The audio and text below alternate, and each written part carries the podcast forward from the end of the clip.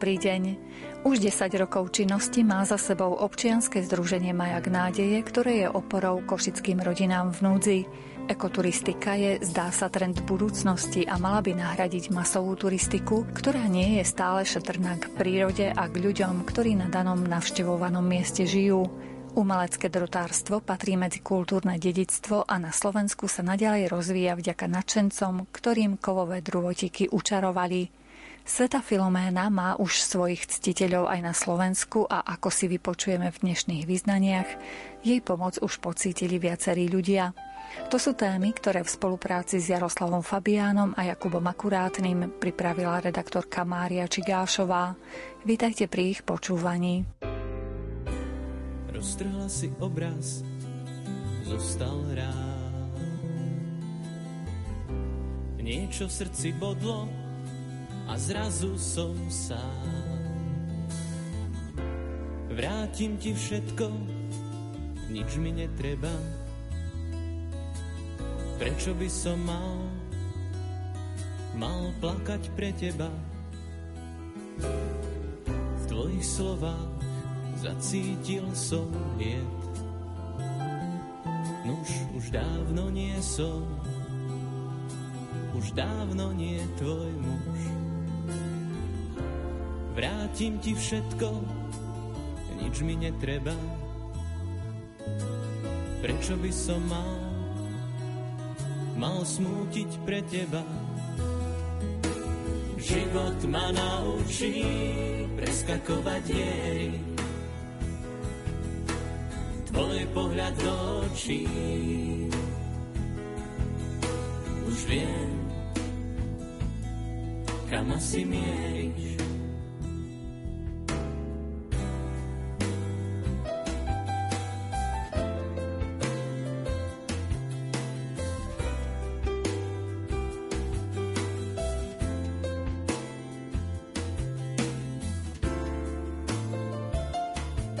Už 10 rokov pomáha Košické občianske združenie Majak nádeje rodinám, ktoré sa ocitli v zložitej životnej situácii. K počiatkom aktivít sa vo svojich spomienkach vracia riaditeľka združenia Sonia Vancáková. Pred 10 rokmi to by vyzeralo veľmi zaujímavo.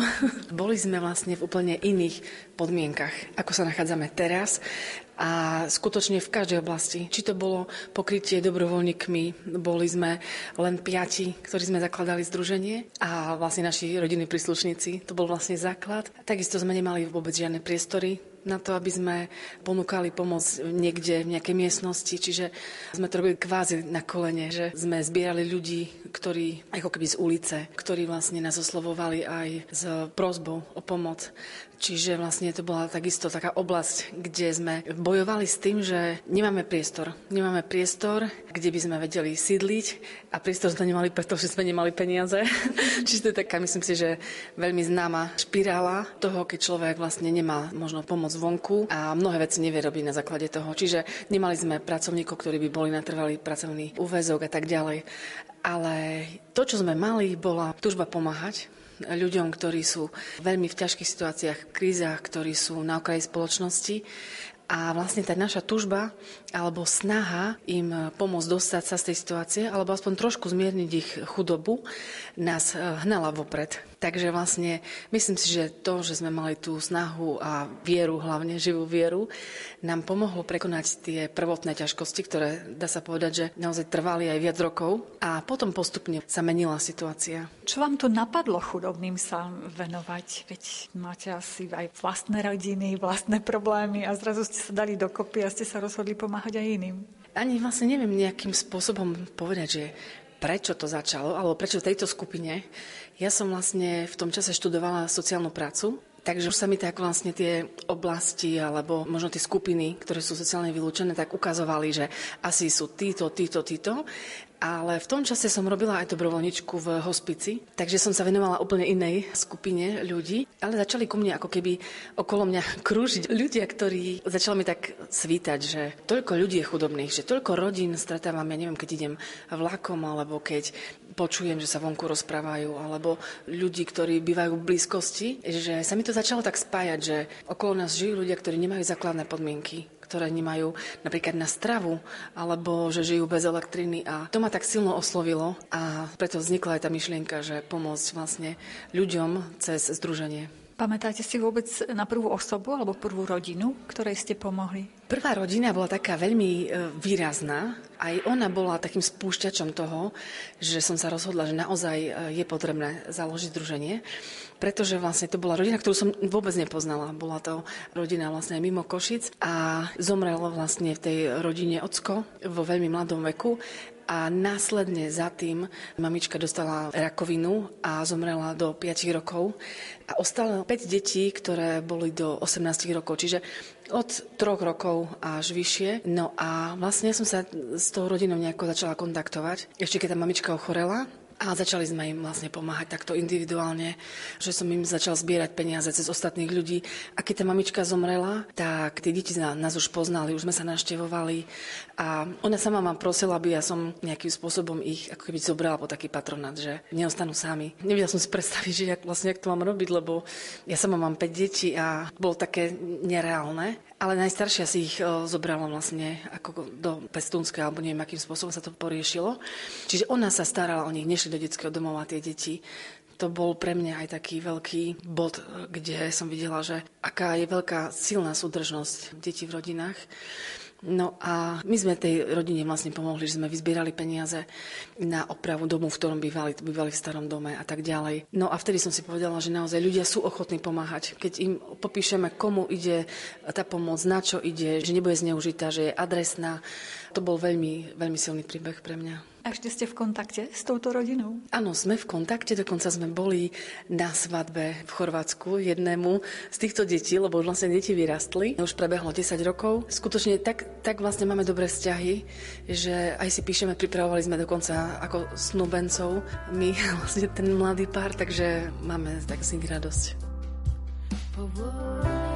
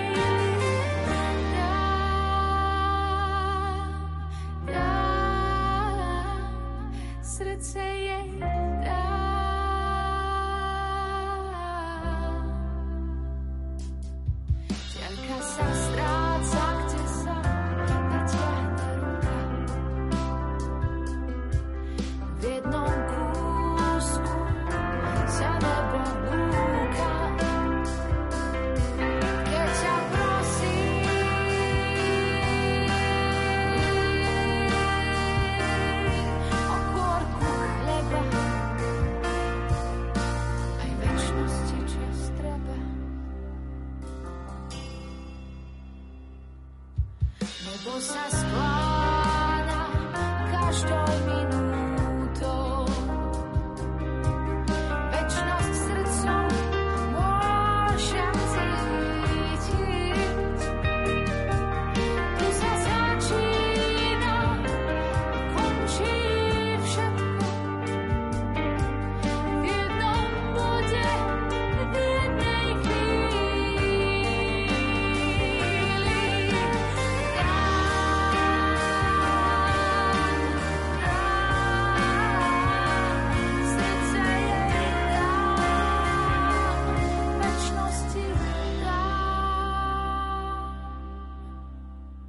Spočítali ste rodiny, koľkým ste pomohli v priebehu tých desiatich rokov? Vedieme si takú databázu, takže tých rodín bolo 287. Vlastne mm, tá pomoc je taká dlhodobá a pravidelná. S jednou rodinou naozaj pracujeme dlhodobo, čiže 1 až 4 roky pracujeme s rodinou podľa stavu alebo podľa tej krízovej situácie, v ktorej sa rodina nachádza. Takže vieme skutočne veľmi veľa, v akých podmienkach, ako sa volajú deti, aké majú choroby. Vlastne tak e, sprevádzame tú rodinu. Boli aj také ťažšie chvíle v priebehu tých desiatich rokov, kedy ste si sami nevedeli rady? Bolo veľa takých chvíľ, veľmi veľa. Sú to, myslím si, že sa to dá nejako zadefinovať do takých kategórií problémov alebo prekážok, s ktorými sme sa stretávali. Jedna z tých prekážok bola, že som sa snažila zháňať peniaze. Najprv pre tie rodiny, pretože my sme vlastne neboli dotovaní z a potrebovali sme peniaze zohnať. Takže ja som len všade, kde som chodila, som rozprávala, prosila, opisovala som rodiny. To bola jedna vec. Pre mňa to bol veľký problém, keď som nemala dostatok peňazí pre všetky potreby tých rodín. A videla som, že tie rodiny žijú bez vody, bez elektriny, že nemajú čo dať deťom jesť. To bol taký veľký stres pre mňa. Potom bola vlastne oblasť, kde ja som nemala peniaze na to, aby sme zamestnali ľudí, aby sme mali zaplateného človeka. To sme o to bojovali 9 rokov. 9 rokov sme nemali vlastne zamestnanca. A ďalší boj bol vlastne o miestnosť, kde by sme mali. Potom boli rôzne prekážky zvonku, potom aj s rodinami, keď sme sa snažili viesť a častokrát sa pomôcť, napríklad sme prišli na to, že, že potrebujeme ako keby premeniť tú pomoc, že nebude napríklad, ja neviem, finančná, ale bude iným spôsobom tá pomoc poskytovaná.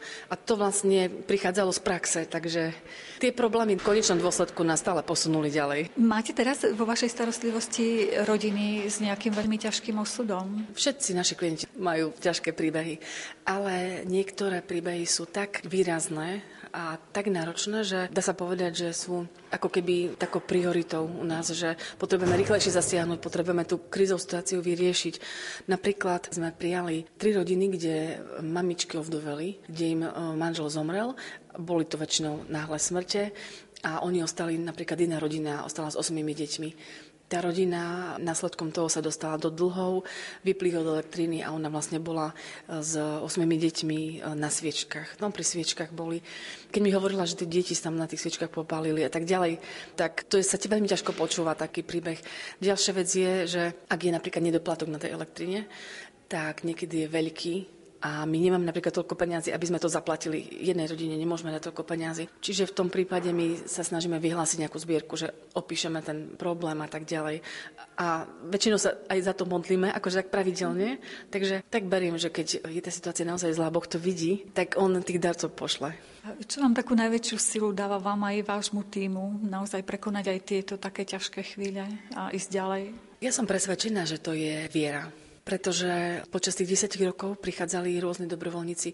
Ľudia sa veľmi často nadchnú. Je to úplne super, keď, keď si poviete, tak je tu niekto chudobný a ja mu môžem pomôcť. Je to taká veľmi zjednodušená rovnica, ale za tým je kopa práce. Veľmi veľká práca, namaha, prekonávanie vlastnej, nechcem povedať lenivosti, ale využitie svojho vlastného voľného času pre niekoho iného, čo je veľmi náročné. A ešte keď má niekto prácu ešte pomimo toho má pracovať pre niekoho zadarmo, tak nie každý to vydrží dlho. Takže nás viedlo, tí, ktorí sme vydržali naozaj tých 10 rokov, to, že pozeráme na veci z, ako keby nadprirodzená. Ako pozeráme, že aj my, keď nie sme odmenení, možno na tejto zemi, že nikdy nás ani dostatočne nikto neohodnotí. Častokrát sa stane, že naše dobré úsilie môže byť považované za niečo zlé.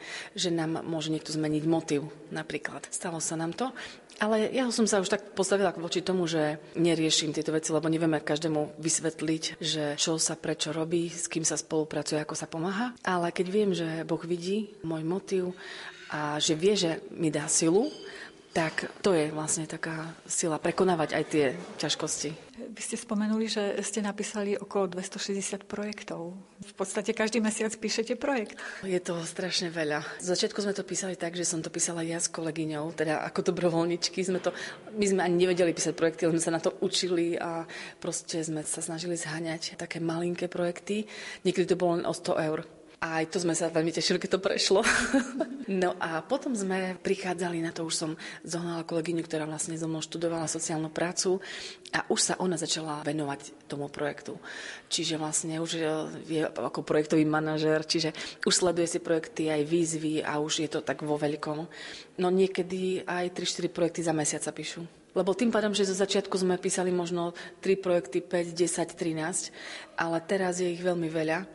Takže snažíme sa už písať aj do zahraničia, aby sme nejakým spôsobom mm-hmm. získali tie peniaze. Vy teda nielenže prosíte treba o finančnú podporu, ale sami vyrábate výrobky s tými rodinami, o ktoré sa staráte a tie vlastne ponúkate ľuďom pre potešenie, pre úžitok a takýmto spôsobom opäť grošík ku grošíku zbierate. Áno, to je naša vlastne aj taká určitá podmienka pomoci, že snažíme sa rodiny viesť k tomu, aby získavali nové pracovné návyky, aby vlastne prichádzali napríklad na tvorivé dielne. Raz za týždeň každá rodina má prísť na dielne, ktoré sú vlastne každý deň, môžu si vybrať, môžu si vybrať čas, môžu si vybrať výrobky, ktoré sa vyrábajú, pretože každý deň je zamerané vlastne tá výroba na niečo iné. Takže vlastne aj si rozširujú tie svoje schopnosti, výrobky sa menia a samotné rodiny sú veľmi radi, že také niečo vedia vyrobiť, lebo sú to skutočne praktické veci neviem, obrusy, zastery, dažky platené. Teraz hačkujeme ovečky, takže veľmi veľká pestrosť tých výrobkov. Neviec staniera, čo patrí iným. Myslí na chudákov uprostred zimy. Dožič aj inému kus jeho šťastia a verše to presný sa ti raz vrátia. Neklam, že nemáš dosť, máš, čo ti stačí, to, čo máš navyše, musíš vždy strážiť, pohľať svet dlaňami, ich máme a prilož dobrý liek vždy k ľudskej rane. Neober celý strom, neotráv studňu, aj keď si vysoko, skloň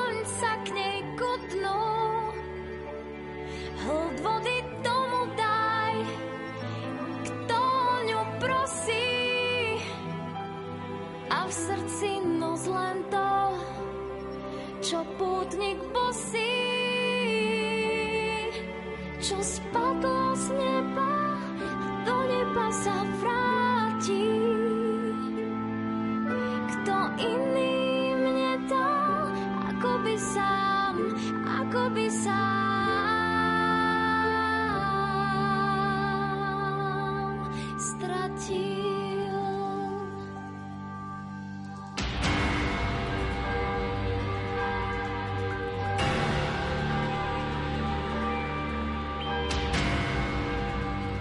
Masový turizmus má negatívne dopady na životné prostredie, narúša čistotu ovzdušia a vody, ale aj tradície jednotlivých regiónov. Čoraz častejšie sa hovorí o ekoturizme, ktorý je k prírode, ale aj k obyvateľom daného územia šetrnejší a hlavne dlhodobo udržateľný.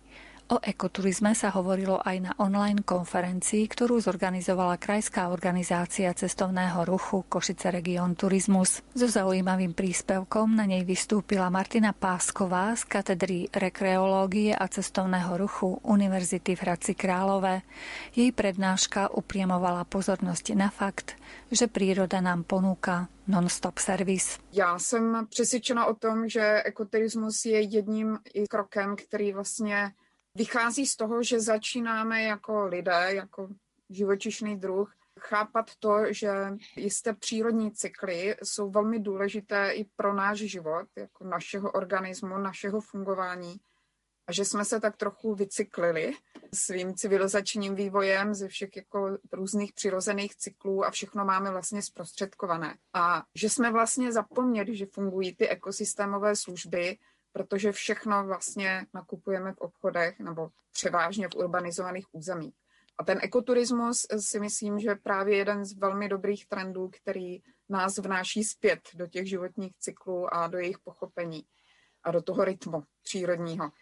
Je důležité si uvědomit, jestli v dané destinaci je větší otisk toho návštěvníka, který navštěvuje to místo, jeho takzvaná environmentální bublina, a nebo jestli je větší otisk té navštívené lokality v tom návštěvníkovi, což je žádoucí stav. Co jsou to vlastně ty ekosystémové služby? Je to de facto systém holistický. Je to přístup, který vlastně nám ukazuje na to, že tady máme opravdu jakýsi non-stop service, na rozdíl od těch obchodů, že ten non-stop service je zdarma a že jsou to služby, které se nám nabízejí životadárné, bez kterých prostě nemáme šanci přežít. Od těch zásobních, vlastně z kterých pochází všechny naše potraviny, léky, v podstatě nábytek, konstrukční stavební materiály a tak dál, otop samozřejmě a teda. Přes ty podpůrné, jako je právě ta primární produkce skrze rostliny, opilení rostlin a tak dál, přes velmi důležité regulační služby, které řešíme v rámci změny klimatu, samozřejmě čištění vody, čištění ovzduší, regulace konec konců i epidemí, regulace mikroklimatu, klimatu a tak dále.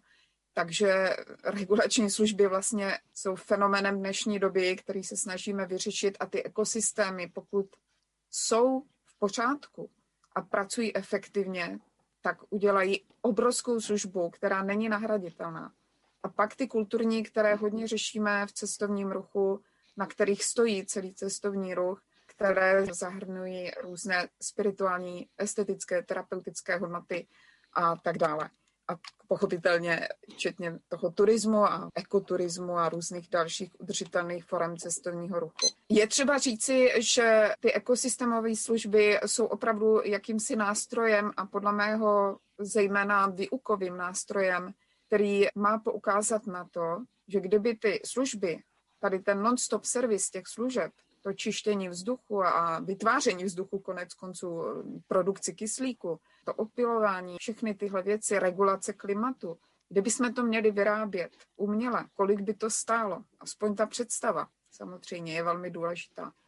To znamená, kdyby jsme ty klimatizační jednotky a všechny ty čističky vod vlastně měli vyrobit to, co dělá ta příroda, tak jsou to samozřejmě nevyjádřitelné částky a pochopitelně ty procesy a zkoušky probíhají. Zkoušelo se to už před desítkami let, samozřejmě 14 dní v jakýchsi buňkách všechny tyhle služby generovat. Nejenom, že je to samozřejmě nescela možné, některé z nich se dají, například výroba kyslíku a očištění vody a klimatizační jednotky, ale když si představíte pár hektarů dobrého smíšeného kvalitního lesa, co vlastně za hektolitry prostě za hodinu zprodukuje, jakým způsobem zvlhčuje les, jakým způsobem čistí těmi kořeny, jakým způsobem upravuje to mikroklima, jaké nečistoty zachovává, tak eh, už jenom za pár hektarů lesa za pár hodin, a nebavíme se o letech, o desítkách let, vyrobí. A takový dobrý smíšený les funguje třeba dvě století. Takže to je jenom jako k tomu konceptu těch služeb a uvědomění si, eh, že vlastně pro ten cestovní ruch zdaleka nespotřebováváme jenom ty kulturní, tu estetiku té přírody a případně ty terapeutické funkce přírody, ale samozřejmě i ty zásobovací, pochopitelně pro tu infrastrukturu a i ty regulační a podpůrné. Ekonomové se snaží využívat těch služeb, ekologové se snaží o ně pečovat, ale hospodář dělá oboje, pochopitelně. A o tom je de facto celý udržitelný rozvoj a udržitelný cestovní ruch. Potřebujeme nutně ty primární zdroje, ty atraktivity v té destinaci mít co v nejlepším stavu. A ty klíčové jsou většinou ty přírodní, přírodní dědictví a samozřejmě to kulturní dědictví. A to, když není v perfektním stavu, tak nefunguje ani ekonomie, pochopitelně, té destinace. Takže ekonomický statek je vyjádřen jeho zácností. To je nejjednodušší, nejznámější poučka snad ekonomická. A kvalitní ekosystémy se stávají den ode dne zácnějším statkem. Tudíž jejich cena roste. Za 10, 20, 30 let bude území, které bude schopno vlastně produkovat ekoturismus, území, které bude relativně nezasažené a mít kvalitní ekosystémy, bude stoupat obrovsky v ceně. Takže ten, kdo dneska si uvědomuje, co v tom území má a snaží se jít právě třeba spíše tou ekoturistickou cestou a spíše vycházet z toho, co nabízí ta příroda, než to přebít tou infrastrukturou, tak je velmi předvídavý. To znamená, jak jsem řekla, ta cena statku, cena těch ekosystémových služeb je i zároveň informátor o vzácnosti a o tom, jak ten spotřebitel se má chovat. Pokud nepromítáme do těch cen těch našich produktů turistických tu cenu těch ekosystémových služeb, tak nepodáváme tu informaci o jejich vzácnosti. A ne každý je tak odpovědný, aby si to uvědomil a zareflektoval to do toho svého spotřebního chování, aniž by měl tu informaci v té ceně. Bohužel, i z toho důvodu ty ekosystémové přístupy vznikly. Ale pochopitelně je strašně důležitá právě vlastně ta edukace, to vzdělávání a vysvětlování, aby ta společenská objednávka vznikla. Protože kde není poptávka, tam není nabídka a já jsem přesvědčena o tom, že právě každý i ten návštěvník, ten turista by měl být ten, kdo to vlastně poptává a kdo to vyžaduje. A to samozřejmě je dlouhodobý proces. Keď k horám zrak svoj zodvihnem, vidím mnoho krás, tam k prísným horám vysokým musím kráčať zas. Na pleciach ťažký batoh mám, odchádzam do hor s ním. Strmou sa cestou uberám tým stenám tatranským. Krásne, prekrásne sú štíty tatranské, každý tam nájde svoj tichý kút a miesto svojich snov.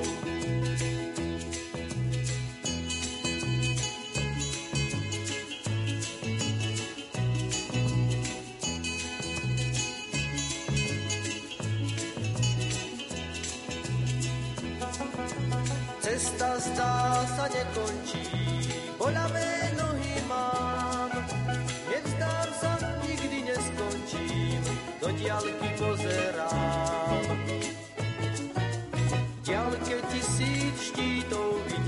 na všetko zabudnem.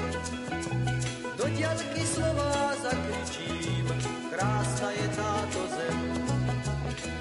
Krásne, prekrásne, sú štíty tatranské. Každý tam nájde svoj tichý kút a miesto svojich snov.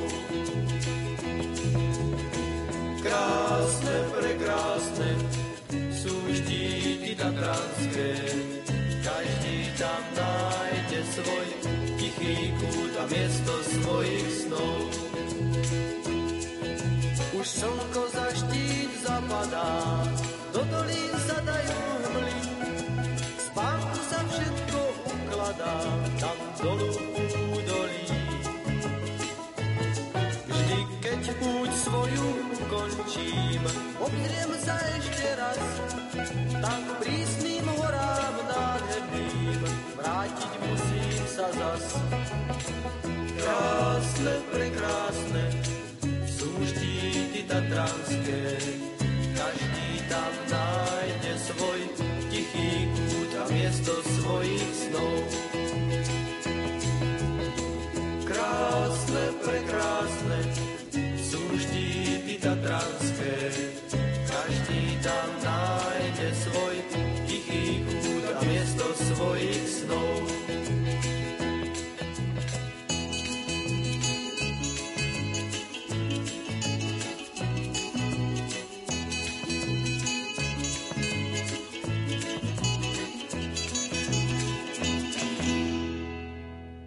lidé začínají poptávat jakoby nedotčené, autentické území, které nemá jako prioritu perfektní, dokonalou infrastrukturu, ale které má jako prioritu opravdu tu původnost. To, že se soustředí na své obyvatele, na to, aby oni měli služby, aby fungovalo to místo jako místo a ne jako místo primárně pro turistu, ale jako místo primárně pro člověka, který tam žije a který žije na svých specificích, na svých tradicích a je na ně hrdý a ne, že se tam produkují věci pro turistu, který přijede. Ten se jede jenom podívat, jak to tam vypadá a ocení, když je to původní.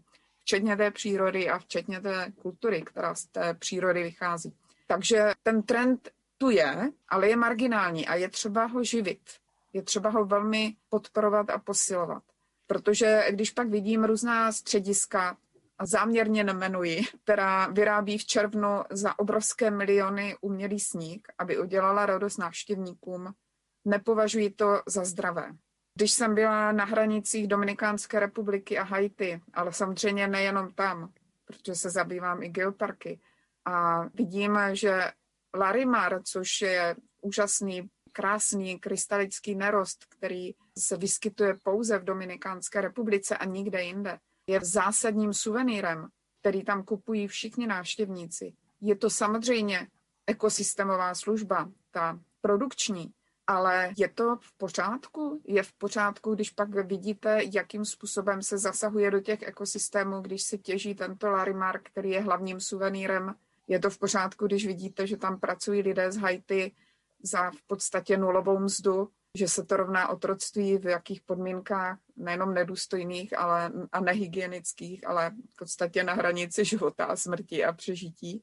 A uvědomuje si turista, jakou ekosystémovou službu čerpá a jaké vlastně lidskoprávní a environmentální dopady má ta jeho poptávka Ovšem, když chceme budovat ekoturismus, já jsem zdůrazňovala to, že vždycky ten poměr těch primárních zdrojů, toho, co ta příroda vyrobila a co jsou ty ekosystémové služby a co je opravdu ten atraktor pro ty návštěvníky, poměr tohoto k těm sekundárním zdrojům, což je ta infrastruktura, aby ti návštěvníci měli to pohodlí a tu hygienu, že to je největší umění to vybalancovat tak, aby to bylo vyrovnané, respektive aby právě ty sekundární zdroje, ta infrastruktura nepoškodila ty primární zdroje. A tam je klíčem opravdu snažit se držet toho, co ten region má, co nejvíc otvírat vlastně tu infrastrukturu, která je pro místní, jejich privátní možnosti ubytování, služby, které oni využívají a nebudovat příliš speciálních zařízení pro ty návštěvníky, protože to je otevřená cesta vlastně proto plíživě pomalu postupně, jak si zalepit tou sekundární infrastrukturou tu původní krásu, autenticitu těch ekosystémových služeb a i samozřejmě té specifické kultury. Pokud máme krásné výhledy na Karpaty, je třeba i při budování interpretační infrastruktury a panelů myslet na to, že můžeme jednak zničit autenticitu toho místa, ale i jednoduše výhled toho člověka. A jestli není někdy lepší dát člověku trošku prostor pro jeho imaginaci, proto aby opravdu cítil tu terapeutickou sílu toho místa, to ohromení z toho místa, i to právo zabloudit. Bavíme se o luxusu imaginace. To je strašně důležité. Dnes máme ty možnosti, které nám dává ta nová technologie, různé QR kódy v mobilech, různé aplikace. A to dává volbu. To dává volbu, když chci se dozvědět o tom místě, tak si to můžu nastudovat. Dokonce si to můžu nastudovat i dvě hodiny po tom, co jsem na tom místě byla. Někde v pohodlí prostě svého ubytování. Ale nemusím to místo zalepit tou infrastrukturou. Bavíme se o tom, že v rámci kvality turistického produktu už nehodnotíme jenom to, jestli opravdu je to pohodlné, nebo jestli je to jenom chutné, nebo tady tyhle klasické aspekty kvality. Ale ten náštěvník budoucí už bude zahrnovat i ty environmentální a sociální dimenze kvality. To je velmi důležité a to vlastně se posuneme z antropocentrického přístupu k tomu biocentrickému a řekněme geocentrickému, ještě více holistickému přístupu. Kromě toho již známého ekoturismu, etnoturismu nebo třeba dark turismu, vidíme i ty nové formy, jako je třeba astroturismus, který se baví pozorováním hvězdné oblohy nezasažené tím smogem světelným, silvoturistika v lesích, komunitní turismus, geoturismus, dobrovolnický turismus, slow turismus.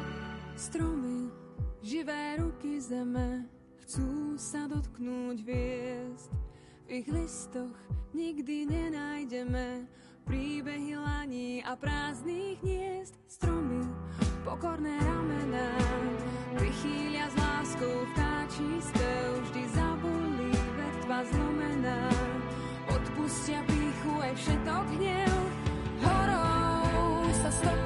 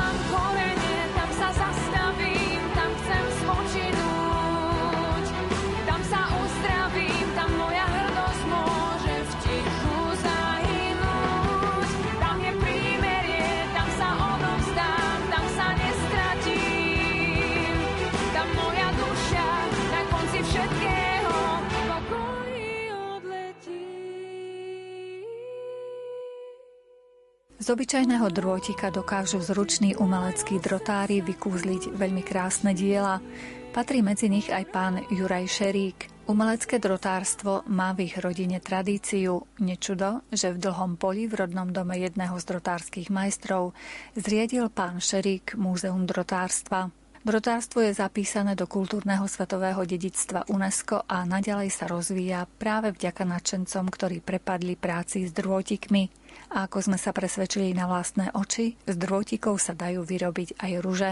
Tie ružičky to už je moja špecialita. Detko takéto ružičky nevyrábal. Aj detko, keď vlastne zdedil to remeslo po Holanikovi, tak on takisto obohatil. Zas o ďalšie tie prvky vlastne začal vyrábať také veci, ktoré treba spraviť detko nevyrábal. A táto ružička patrí medzi prvky, ktoré ani detko nevyrábal, ani, ani pradetko. Je tam použitá tá technika, ktorú som vlastne zdedil, že používam pritom ten stáčaný drôda a valcovaný a tak ďalej. A vlastne vymyslel som tú rúžu a tak som veľmi rád, že vás oslovila, že sa vám takto páči.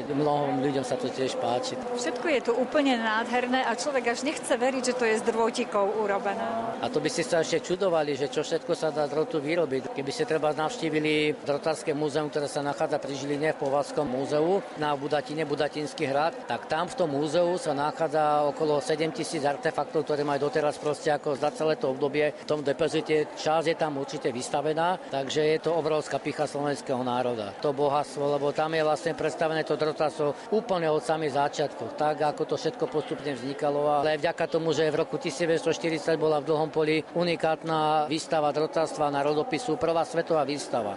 No a vlastne tá výstava v tom období sa stala základom pre to Povazské múzeum, vlastne, ktoré už dodnes teda pokračuje a prezentuje to drotárstvo. A ten drôtik, ten si sám vyrábate? Pri práci používam mosazný a medený drôt, tak ako to používal aj detko, aj pradetko. Ako to jednoduché to drotárstvo, to v minulosti, vtedy sa ten drôt ešte nevyrábal, tak sa používal železný drôt a bol hlavne na účelové drotárstvo, že sa treba zdrotoval puknutý riad, alebo aby proste sa úplne znova niečo sfúčnilo. Vtedy sa ani nehľadilo nejako na krásu alebo čosi. Ale postupne ako tí drotári vlastne aj tá konkurencia medzi nimi rástla, no tak keď dosť dokázal niečo udrotovať krajšie, lepšie, dať tam do toho nejakú vzorku alebo nejaký motív, no tak sa mu to lepšie predávalo. Takto sa to vlastne neustále zdokonalovalo. No a e, ja pracujem s mosadným a medeným drovotíkom, väčšinou s mosadným. A špecifikum toho je to, že detko ma zaučil tú technológiu spracovania toho drovotu, pretože ja kým začnem niečo robiť, nejakú vázu alebo te, ako treba tento tanierik, ja musím mať nachystaný ten materiál. To znamená, musím mať drotiky rôznych e, priemerov, rôznych tvrdostí, či sú to na kostri idú treba tvrdé droty, na vypletanie idú mekšie droty, treba polotvrdé a tie si ešte musím nastáčať. Musím si ich e, nastáčať, či dvojmo, trojmo, do rôznych reťazkových vzorov a tak ďalej. Až potom nasleduje vlastne samotná tá práca. Tak aj tá technológia vlastne to spracovania drotu je veľmi zdlháva časovo náročná tak neraz pri tej svojej práci, kým niečo dotvorím, tak to sú desiatky hodín. Napríklad na tomto taneriku už tu bude do 50 hodín práce. A vždycky zo spodu na každú stranu toho diela, ktoré vyrobím, alebo nejaký výrobok, napríklad ten tanierik, tam e, pridrotujem e, štítok, ktorý hovorí o tom, že napríklad tento tanierik som vyrobil ja. Je tam napísané Juraj Šerik, umelecká ručná výroba, drotených výrobkov, Čaca, Slovensko. Presne takýto istý štítok, čo sa týka aj tvaru, aj rozmerov, mal aj detko, mal aj holánik, len samozrejme bolo tam napísané už ich meno. Takže aj v tomto sa snažím proste tú náväznosť našej tej rodinnej tradície, tej genezy ako udržať, aby sa vedelo a množstvo takýchto výrobkov e, sa nachádza už kdekať, ale je to porozkladané a tak sa to snažíme takto vlastne uchovať a šíriť naďalej to drotárstvo. Má kto po vás prevzdať toto dielo a tie zručnosti? To ako keby ste sa všetci novinári a všetci redaktori dohodli, vždy takúto záľudnú otázku mi položíte. No. Bola by škoda, aby niekto v tom nepokračoval, ja si myslím. V našej rodine je vlastne výrobné tajomstvo táto technika. Toto sú veci, ktoré sú odlišné od bežného drotárstva, ktoré, tie techniky, ktoré sa používajú. Tak ako si to Holánik bedlivo strážil, on nikoho nenaučil zo svojich zamestnancov tú techniku vyrábať. Iba on sám jedine to vyrábal. Odovzdal to detkovi. Detko to nikoho nezaučil. Až potom na sklonku života to prešlo vlastne na jeho vnukov tak e, v našej rodine sa to snažíme proste chrániť, toto práve. A tak uvidíme, ako sa to všetko vyvinie, ale máme to komu odovzdať rodine, máme. Ponad kučerou, ponad kučerou na rovni, na rovni. Krúti sa prsteň, krúti sa prsteň strieborný, strieborný. Nie je to prsteň,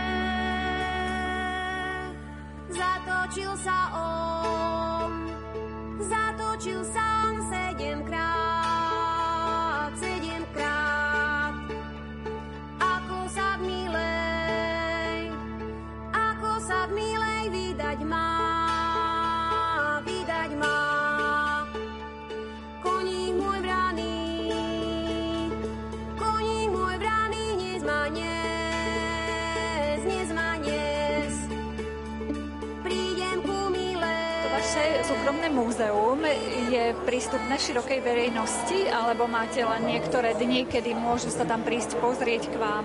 Naše múzeum je otvorené širokej verejnosti každému, kto príde s dobrým úmyslom, tak každý je u nás srdečne vítaný. Je aj na stránke ako oficiálnej obce Dlhé pole, sú tam nejaké otváracie hodiny, pretože zároveň je tam aj tá pamätná izba, aby to tak nejak nadvezovalo proste tak, ale my už tam chceme žiť, takže my keď sme tam, tak kto kedykoľvek ku nám e, zavíta, tak je u nás srdečne ako privítaný, nemáme s tým problém a najlepšie je, keď sa aj dopredu treba zozve, buď nám napíše na e-mail, alebo nám zavolá na náš mobilný kontakt proste a sme aj na Facebooku treba zejsť, kde si nás ľudia dokážu akože dohľadať, tak rádi každého privítame a predstavíme to remeslo s radosťou. Vy toto svoje dielo prezentujete niekedy aj v zahraničí napríklad, že tam sa môžu so slovenským remeslom zoznámiť? Dostáva sa nám e, veľké pocity neraz. Boli sme treba v roku 2015, sme boli na Expo výstave v Miláne. Tam sme boli dokonca až dvakrát. Boli sme tam počas Národného dňa Slovenska a potom sme tam ešte boli v rámci prezentácie Žilinského kraja jeden týždeň. No a mali sme tam aj e, vystavené teda aj moje výrobky, aj detkové a pradetkové výrobky. Zobrali sme tam zo sebou aj obrovské drotené srdce, ktoré sme tvorili v roku 2012-2013, ktoré možno, že ľudia ešte majú v živej pamäti. Srdce pre Slovensko nám ho pomálo, totiž to tvorí ľudia po celom Slovensku. Každý, kto nám prišiel, tak my sme mu ukázali, ako ten drotik chytí do ruky a zo pár tých očiek si do toho srdca uplieza. Takto sa to vlastne postupne to srdce počas 14 mesiacov tvorilo, tak sme ho tam mali vystavené aj v Miláne na svetovej e, výstave. No ale my sme sa tam rozhodli, že nebudeme tam len to srdce ukazovať, ale že tam vytvoríme ďalšie srdce drvotené, tak aby aj tí ľudia zo sveta, ktorí tam prídu ako do nášho pavilonu, tak mali možnosť sa s tým drotom spoznať. Tak sme tam vytvorili srdce, ktoré sme mu dali názov jedno srdce srdce jeden svet a tam vtedy vlastne tvorili ľudia z celého sveta s nami a to bolo úžasné. Máme kopec nesmierne dobrých zážitkov a proste tých spomienok, že prišli k nám dievčata treba z Japonska alebo úplne iné kultúry z Jemenu, treba alebo z Arábie, alebo proste z z Číny, proste z celého sveta. Ale tí ľudia to pokúpili, že tvoríme srdce, alebo videli už aj relief toho srdca a som im ukázal proste, že ako majú tvoriť. No a oni tých e, zo pár očiek akože udrotovali, no a my sme im potom do ruky vtlačili na pamiatku také malinké drôtené srdiečko, aby na nás nezabudli a ten pevný stisk, proste ten úsmev, tak to tam vtedy skutočne nebolo treba ani poznať tú reč, tak uh, tam bolo vidieť, mali sme z toho veľmi dobrý dojem a tie pocity. A potom sme treba z, mali výstavu v Paríži v roku 2016. My sme zase, keď sme tam išli prezentovať opäť ako naše rodnenky sudce a drotárstvo, tak sme udrotovali trošku menšie srdce. Aj u nás v sa to drotovalo, aj v Tuzovke, treba na základnej škole, tak sme to srdce zase robili pre Paríž, tak keď sme tam mali tú výstavu, tak sme mali tú čest navštíviť slovenskú ambasádu a sme to vlastne darovali do rúk pána veľvyslanca, vtedy zastupoval pán Eštok Marek, tak nás tam e, veľmi srdečne prijali na našej ambasáde, ale ešte predtým sme mali možnosť navštíviť blízko Paríža je mestečko Medown, kde pôsobil aj e, v minulosti Milan Rostislav Štefánik. Pod to hvezdárňou, kde pôsobil, tak je tam veľká socha, tak mali sme tu čest a pri pokloni Štefánikovi a sme mu to aspoň symbolicky to srdce položili ako do dlane a potom sme ho vlastne darovali do toho veľvyslanca. No tak to bola napríklad taká prezentácia, len tak krátkosti, lebo toho je veľmi veľa. No mali sme možnosť cestovať aj do Čech, boli sme aj v Prahe, treba, boli sme aj v Poľsku, proste tie naše výrobky, to je porozkladané kdekadiaľ. A teda samozrejme tých myšlenok je veľa, čo by sme chceli ešte urobiť. No a samozrejme ešte v dlhom poli chceme dokončiť aj hospodárskú budovu, ako som spomínal. Bol by som veľmi rád, keby sa tam podarilo urobiť Holanikovo námestie, také, aby bolo skutočne takým reprezentačným eh, miestom pre, pred Chalúbkou. Veľa, veľa tých vecí je takých, ale ešte niektoré veci si ešte predsa len nechám tak akože pre seba a možno, že ak sa to podarí, tak určite by sme niekedy dali vedieť svetu, že sme trotári. Keď ja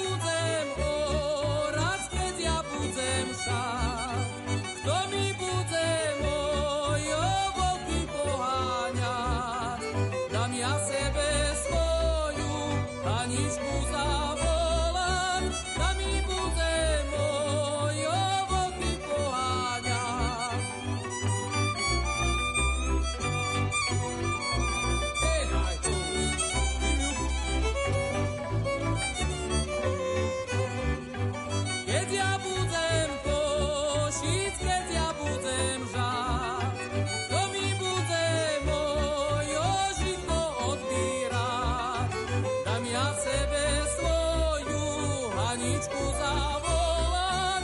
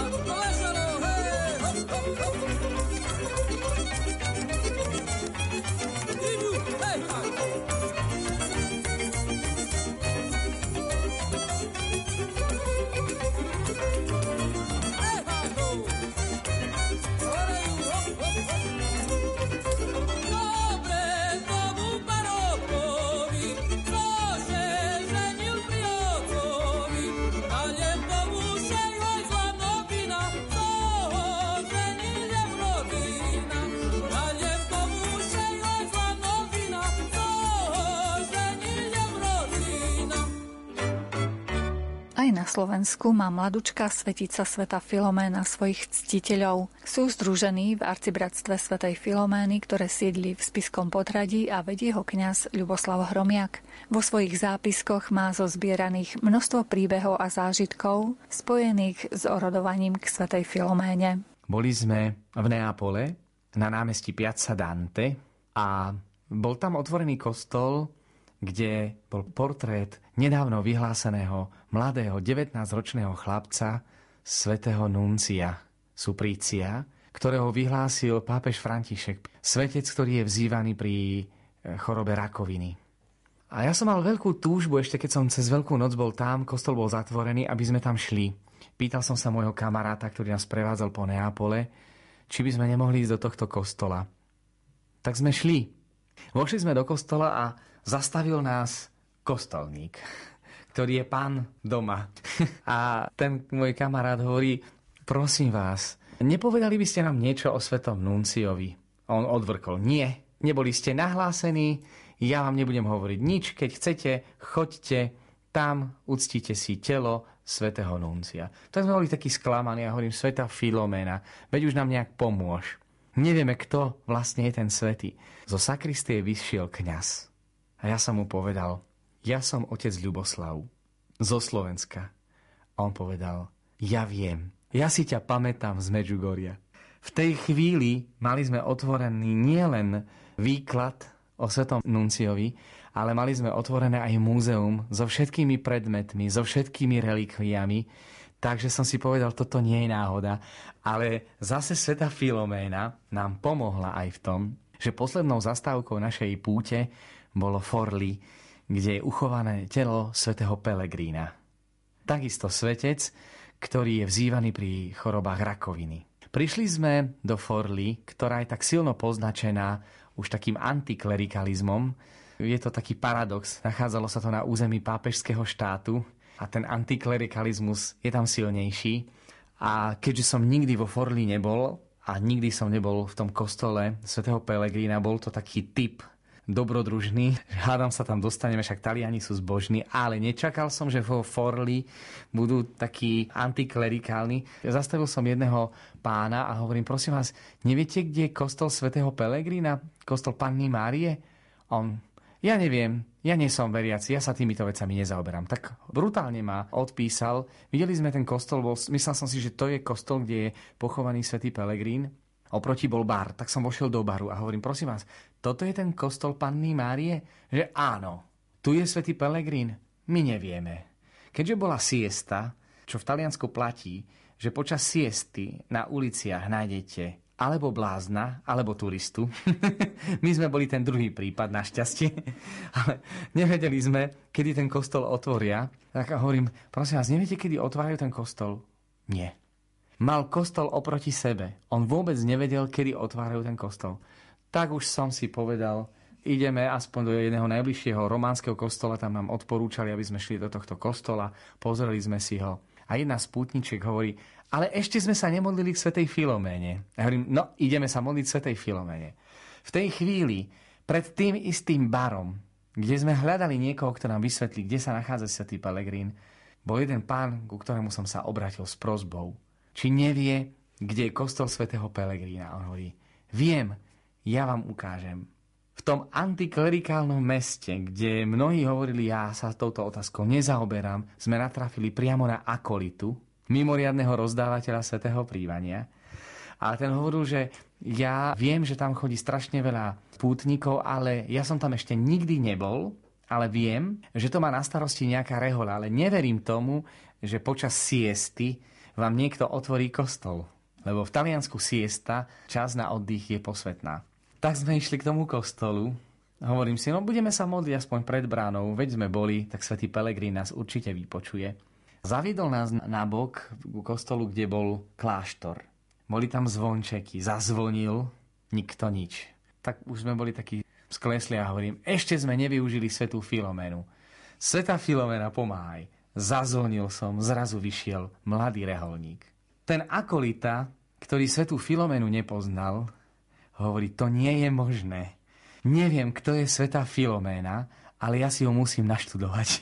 Takže ja som učil akolitu vo Forli v Taliansku, že v Taliansku sa nachádza telo svetej Filomeny v Muliano del Cardinale. Kostol nám otvorili na plné dvere a dokonca ešte ten kňaz nás osobne, každého pomazal olejom svätého Pelegrína, zaspieval nám lítánie a aby sme neboli smední, dal nám vodu, aby sme sa mohli dobre napiť.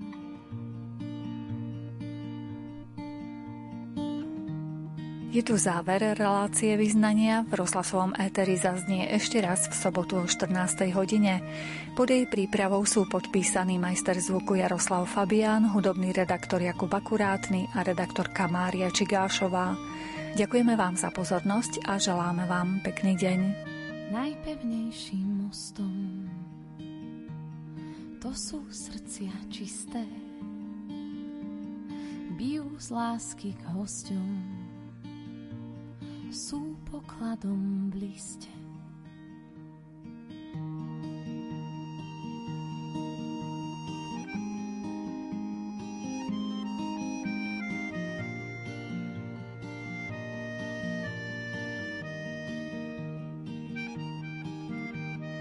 Najsilnejšou mašľou to je srdce verné, svoj poklad už našlo hľa blahoslavené. Voláš nás spomene, za tebou pôjdeme do tvojich rúk, srdcia nesieme.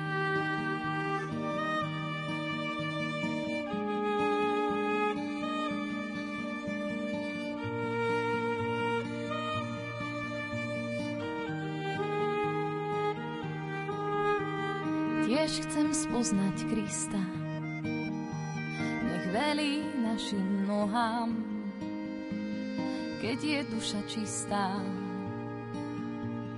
uzrie svojho.